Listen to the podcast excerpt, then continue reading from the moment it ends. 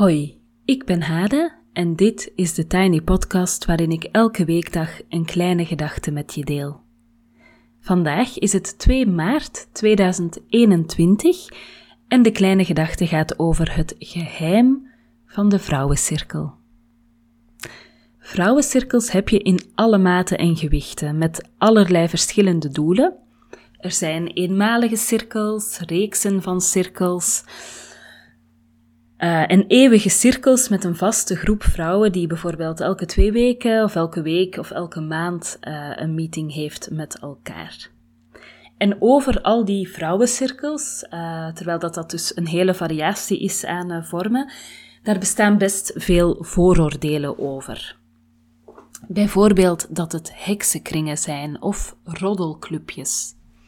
En daarom heb ik deze reeks. Ik laat elke week een vrouw vertellen wat voor haar het geheim van de vrouwencirkel is. En vandaag horen jullie Kathleen, die in Spanje woont en geniet van het tweewekelijkse gesprek in de online cirkel waar zij deel van uitmaakt. Ik zet de blog van Kathleen ook in de show notes en ook haar Instagram-account.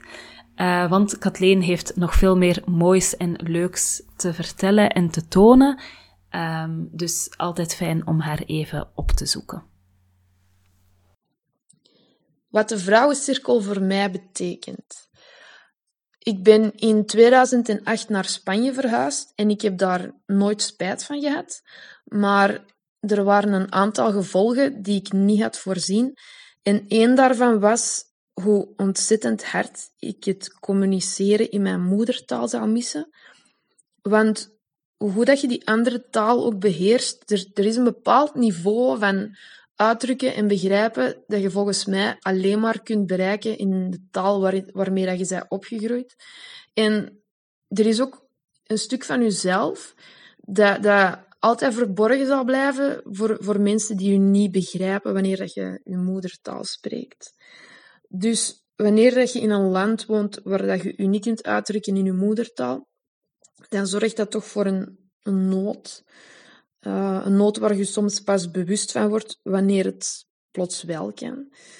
Um, bijvoorbeeld tijdens die twee of drie weken per jaar dat ik in België ben, in het pre-corona-tijdperk, hoe dat dan nu gaat zijn, dat zullen we nog zien, maar tijdens die twee of drie weken uh, dat ik dan naar België kan, dan, dan doe ik eigenlijk niks anders dan praten, praten, praten.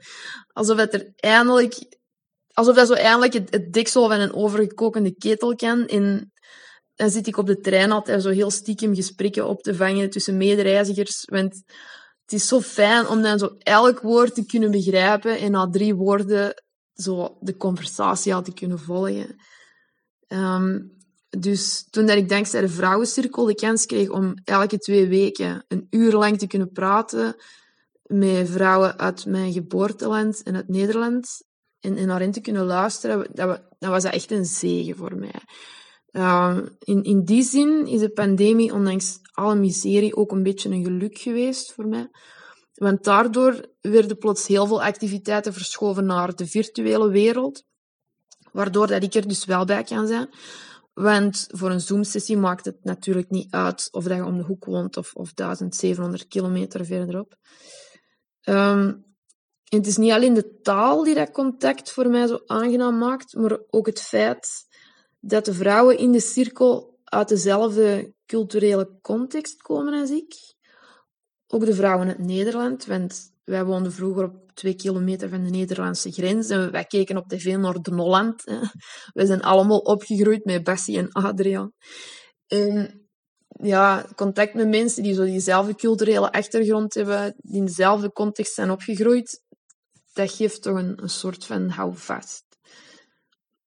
Ik word daar soms wel zodanig enthousiast van dat ik ervoor moet oppassen dat ik tijdens die sessies dat mijn enthousiasme dan niet met mij op de loop gaat. En dat ik, dan, ik moet me dan altijd wat intomen, omdat ik bang ben dat anders de anderen voor mij op de loop gaan. En dat lukt niet altijd, ook omdat er bovenop dat enthousiasme ook nog eens tien jaar Spanje zit natuurlijk, tien jaar ervaring met Zuiderse communicatietechnieken. Dus dat ingehouden, ingetogene uit het noorden, dat is er bij mij al een tijdje uitgesleten. Maar ehm, ja, in het begin maakte ik me daar wel eens zorgen over. Eigenlijk nog altijd. Denk ik na elke sessie, oh nee, gaan ze mij nog graag zien? Maar kennelijk wel. Dus. Maar het mooie aan de vrouwencirkel, ja, dat is dus dat iedereen gewoon zichzelf kan zijn. Introvert of extravert, denkers of voelers, hypomanisch of verlegen. Uh, er is plaats voor iedereen en er is plaats voor elk verhaal. Ik denk dat we in het begin er aan moesten wennen dat de vrolijke verhalen en de droevige soms heel dicht op elkaar zitten. Maar nu nemen we dat aan met een vanzelfsprekendheid die, die volgens mij gebaseerd is op empathie en, uh, en het niet oordelen. Ja, en dat geeft een heel veilig gevoel. En je merkt dat we door die verhalen echt een band hebben opgebouwd. En dat die band altijd maar sterker wordt. En ik kijk er heel erg naar uit om die groep vrouwen op een dag in het echt te kunnen ontmoeten. En we hebben al gezegd dat we dan allemaal samen rond kaarsen gaan dansen en soep gaan koken en elkaars nagels gaan lekken en zo. Maar ja, tot die tijd zitten wij dus samen te zoomen. En dat is ook al mooi. Zo, dankjewel Kathleen.